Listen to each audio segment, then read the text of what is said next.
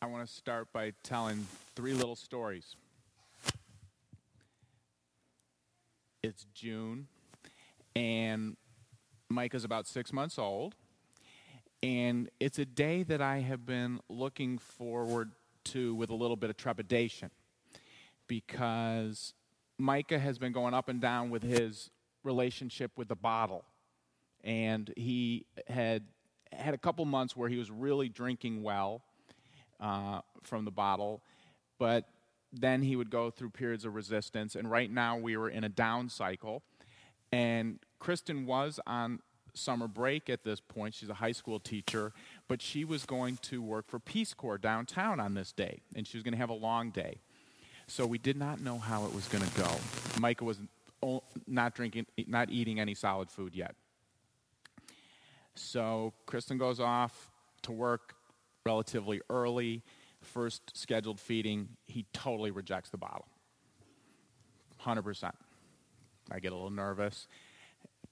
You know, we try and play a couple games, walk around, get our mind on something else and we, we go back to the bottle and he is reject i mean he is thrashing his body like he would throw himself off the couch onto the floor to get away from this bottle and he's not taking in any liquid or food at all. So i'm worried he's going to get a little dehydrated not get enough energy or food. He's going to become uncomfortable. And sure enough as the day progresses he's moaning and groaning and seeming irritable. So we had planned for me to go, the three of us to have dinner together at about five o'clock for him to feed with Kristen. And I called her at some point late morning. I said, I think, you know, we have a problem. He's not drinking from the bottle. And uh, we go through a couple other strategies of how it might work. And nothing is working at all. And he just starts crying really hard and then basically screaming his head off. So she had said there is a break time at 2:30 when I'm scheduled to work with my colleagues on the side during the break, but I could skip that if you bring him down and he needs to feed at that time. And at some point, it's clear, yes, we have to get in the car and drive down to the Holiday Inn by Fourth and Arch, and um, to feed him. So I get there a little early. Thankfully, there is a parking meter available, and we come in and he he's just miserable and I, I feel people are looking at us feeling sorry for us and I'm waiting. And Kristen finally comes out of the session and I try not to do this but I just put him in her arms and I am done. Like I have spent every ounce of what I have to get to this point.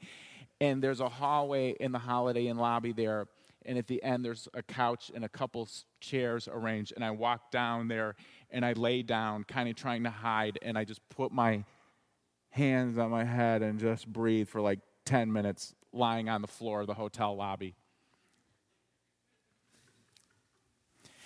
Story number two. It's a beautiful morning and micah is eating food. And we start off our day as we do many times with him in his high chair, and he's eating cereal with whole milk and blueberries, and he eats a banana, and you can't chop up the pieces of the banana because he totally rejects. He has to eat the banana like a big boy.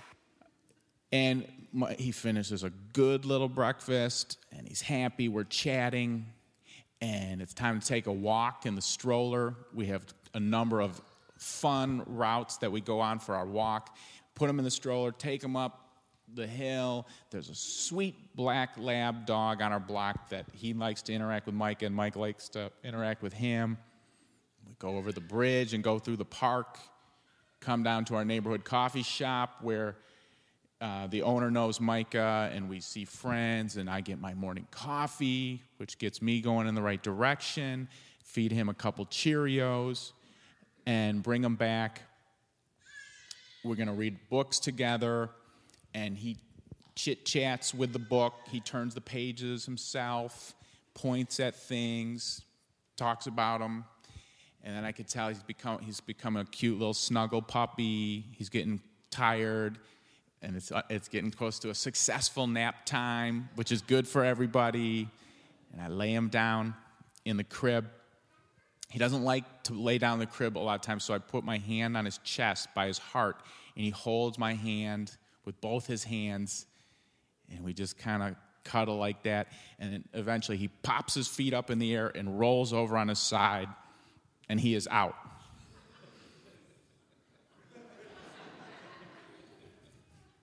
Story number three. It is four days before Micah's first birthday, and we're very lucky that we're on a family vacation in Mexico. This is between Christmas and New Year just passed. So it's Kristen, Micah, and I, my parents, and my sister, and it's the 26th of December. Um, my parents live in Chicago. They every chance they get to be with Micah, they're thrilled out of their gourds. And my dad, Micah, and I are in the hotel lobby very early my dad's holding him and just in heaven holding little Micah. And Micah starts to thrash. And I said, that means he wants to get down. So up to this point, he has not crawled. He's kind of, uh, a lot of the other kids his age are crawling, and we, could, we just feel he's frustrated. He really wants to do this, and he gets up on his haunches a lot. And some, he's trying, he's trying, he's like a millimeter away. So my dad puts him down in a crawling position and kind of just lets him go, but is lovingly ready to grab him if he falls. And Micah, he does it like boom, boom. And here we are in the middle of the, the once again, a Holiday Inn lobby, actually. Now that I think about it. And I, yes, that's it, Daddy. Just did. So he did it first time right, you know, two inches away from his grandfather's loving hands, the first crawl. I said he wanted to be in Mexico, uh, but he just was waiting. For those of you who have known parenting, you know that it brings a lot of stressful and challenging situations. It brings extremely delightful experiences, including with the most regular, mundane activities. And it brings the ability to witness miracles of biblical proportions.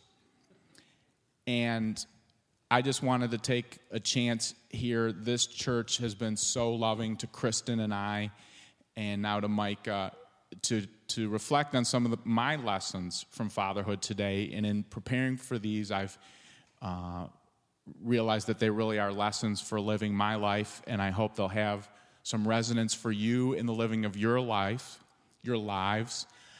And I can't go any farther without saying how indebted Kristen and I to the people of this church who have taught us so much about parenting and family life and community.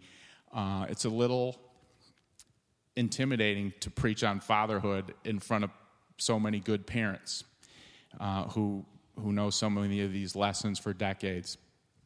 Um, we're, we're surrounded by family and friends that really touch our hearts on a regular basis. And I can't go any farther without saying how tremendous a mother Kristen is. Uh, the, the love and devotion that she gives to Micah is inspiring to my heart beyond belief on a regular basis. And I love you very much. So I broke it down in a couple areas where I see categories of issues, and one is handling challenges, working through painful exhaustion, which can lead to despair and anger.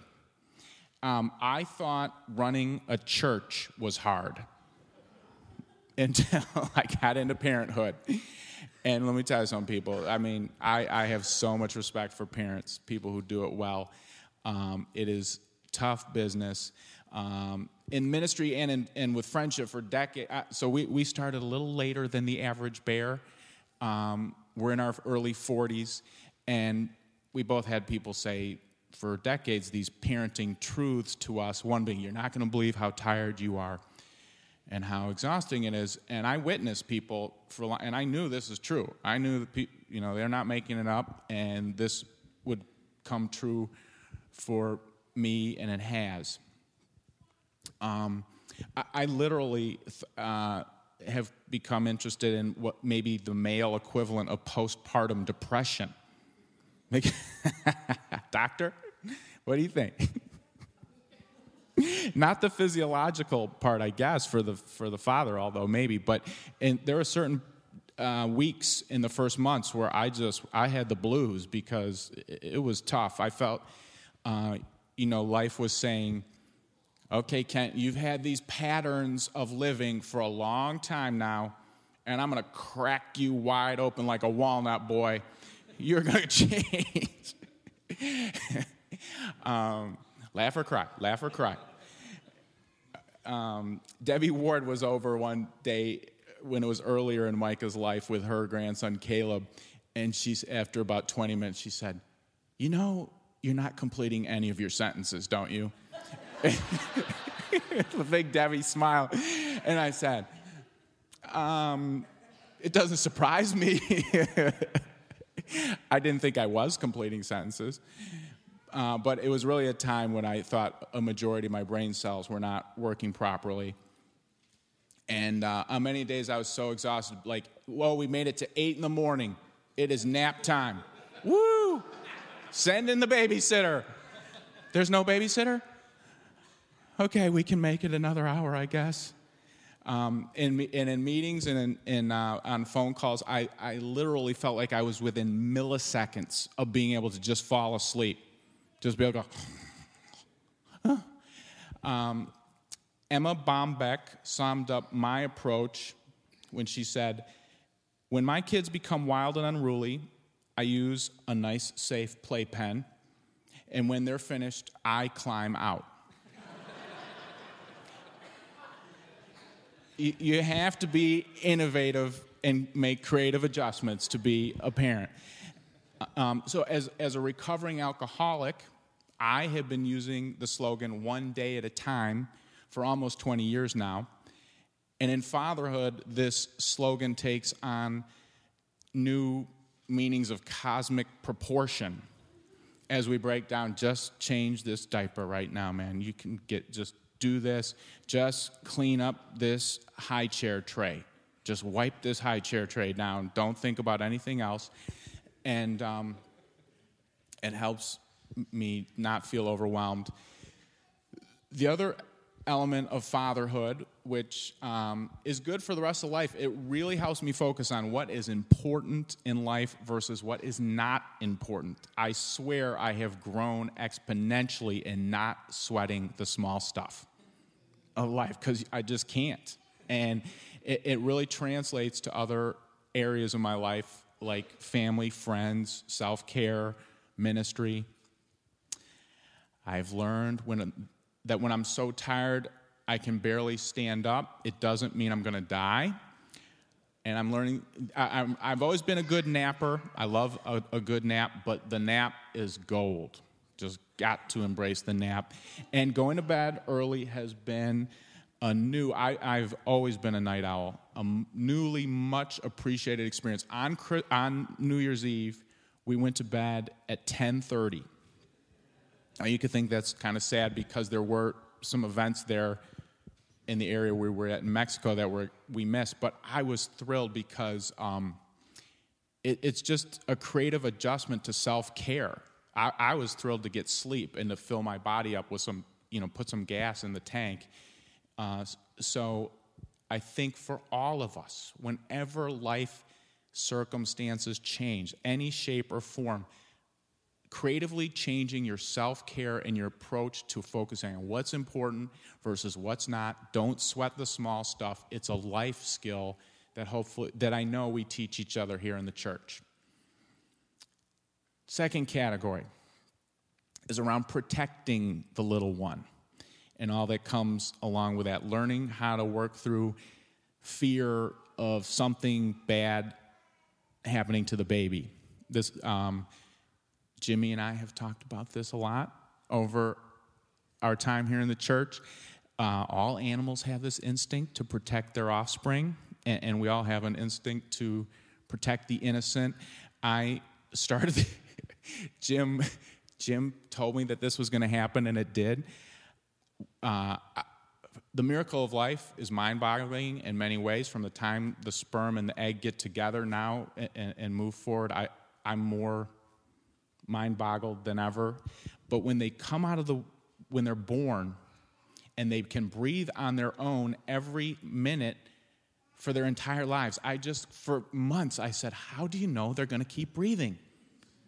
I, I still feel that. And so, develop this great skill. The baby's sleeping silently creep up, listen for the breath, see the chest moving.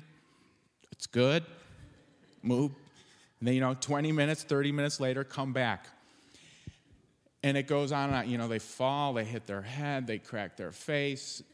Um, life happens. We, we had a terrible scare before we had to childproof our house. Micah was not mobile at all, but we had friends over with a child who was and the boy fell down a big set of stairs. And we were ter- like the world stopped. And then, boom, we all rushed and grabbed Alessandro, and miraculously, he was okay. He did not even need to see a doctor. Um, but people who have been down the path, people in church and in life who have been mentoring us, say, you know, this is just the balance. Uh, the, the first noble truth of Buddhism is that suffering happens and nobody is immune, including our children, including the people we care about. And so there's this balance that goes on for our whole lives. You know, the, the, we flip the script when our parents get older and we start having a higher percentage of caretaking for them. How do we care for them and love them and do our best, but know that we cannot prevent them 100% from having troubles or suffering? It's a spiritual, there's some spiritual answers in there somewhere. And we keep learning it better by sharing and helping each other. And that's, that's a transition to my next category of a lesson that keeps coming to me time and time again in fatherhood, which is the importance of asking for and receiving help. Asking for and receiving help.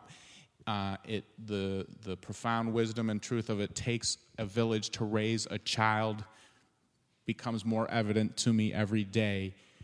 Folks who try and do parenting in an isolated bubble, I just I feel for them, and, and it's and it's really really tough stuff. Um,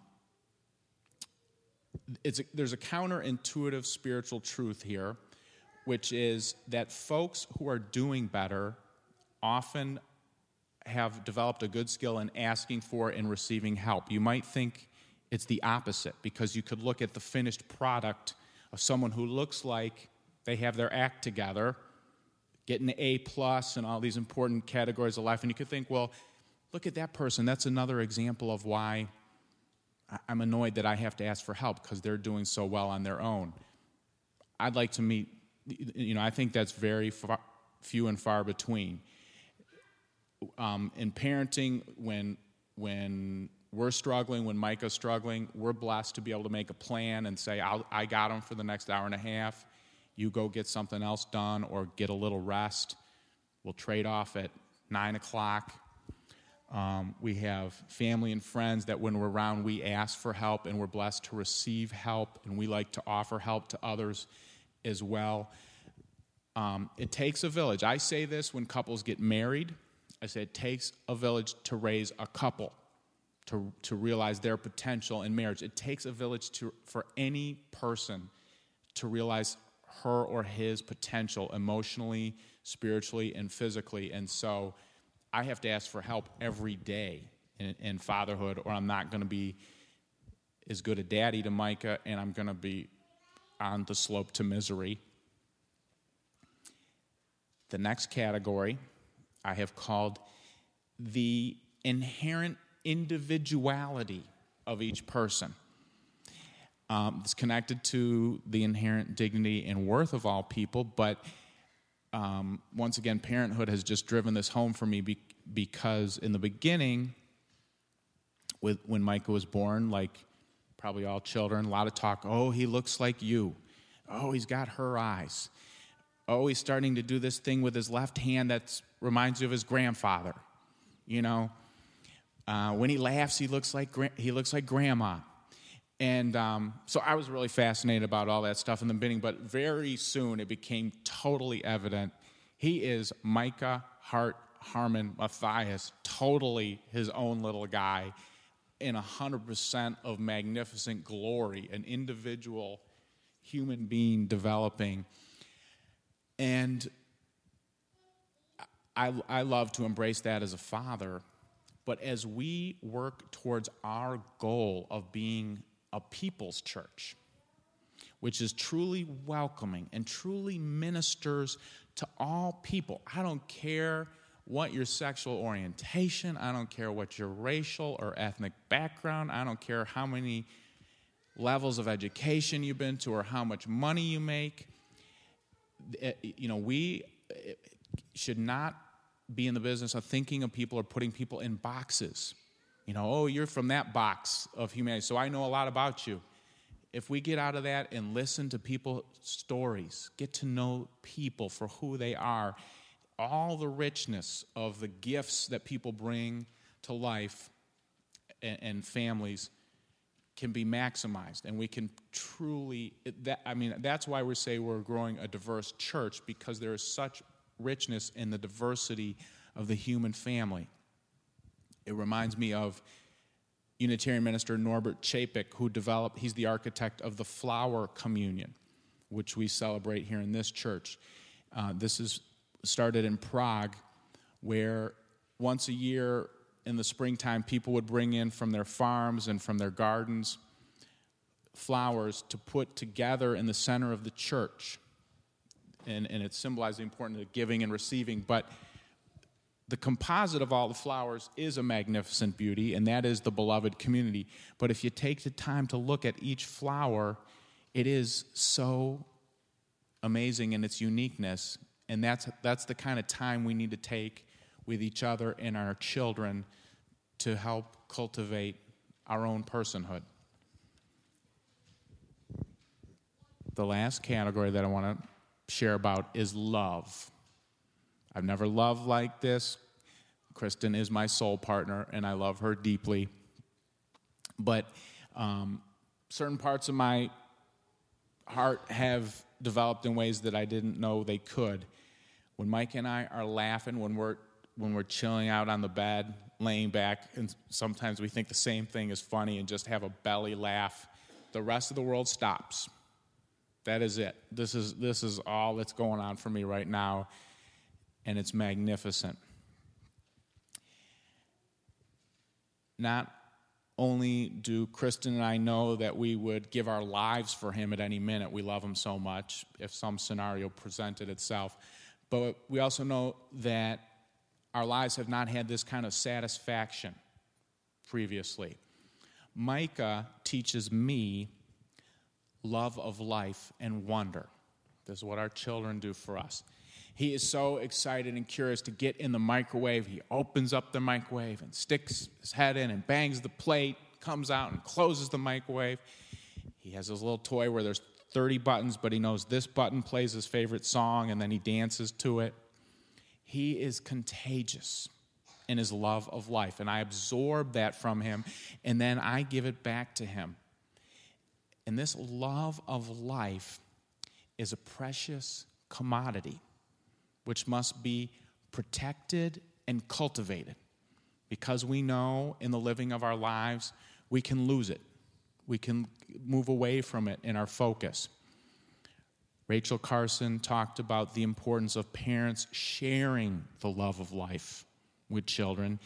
She said, if a child is to keep alive his inborn sense of wonder, he needs the companionship of at least one adult who can share it. This is what we do in our community.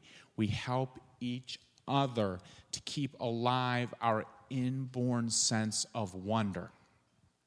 Together with our children and each other, we continually rediscover joy and excitement about the mystery of the world we live in.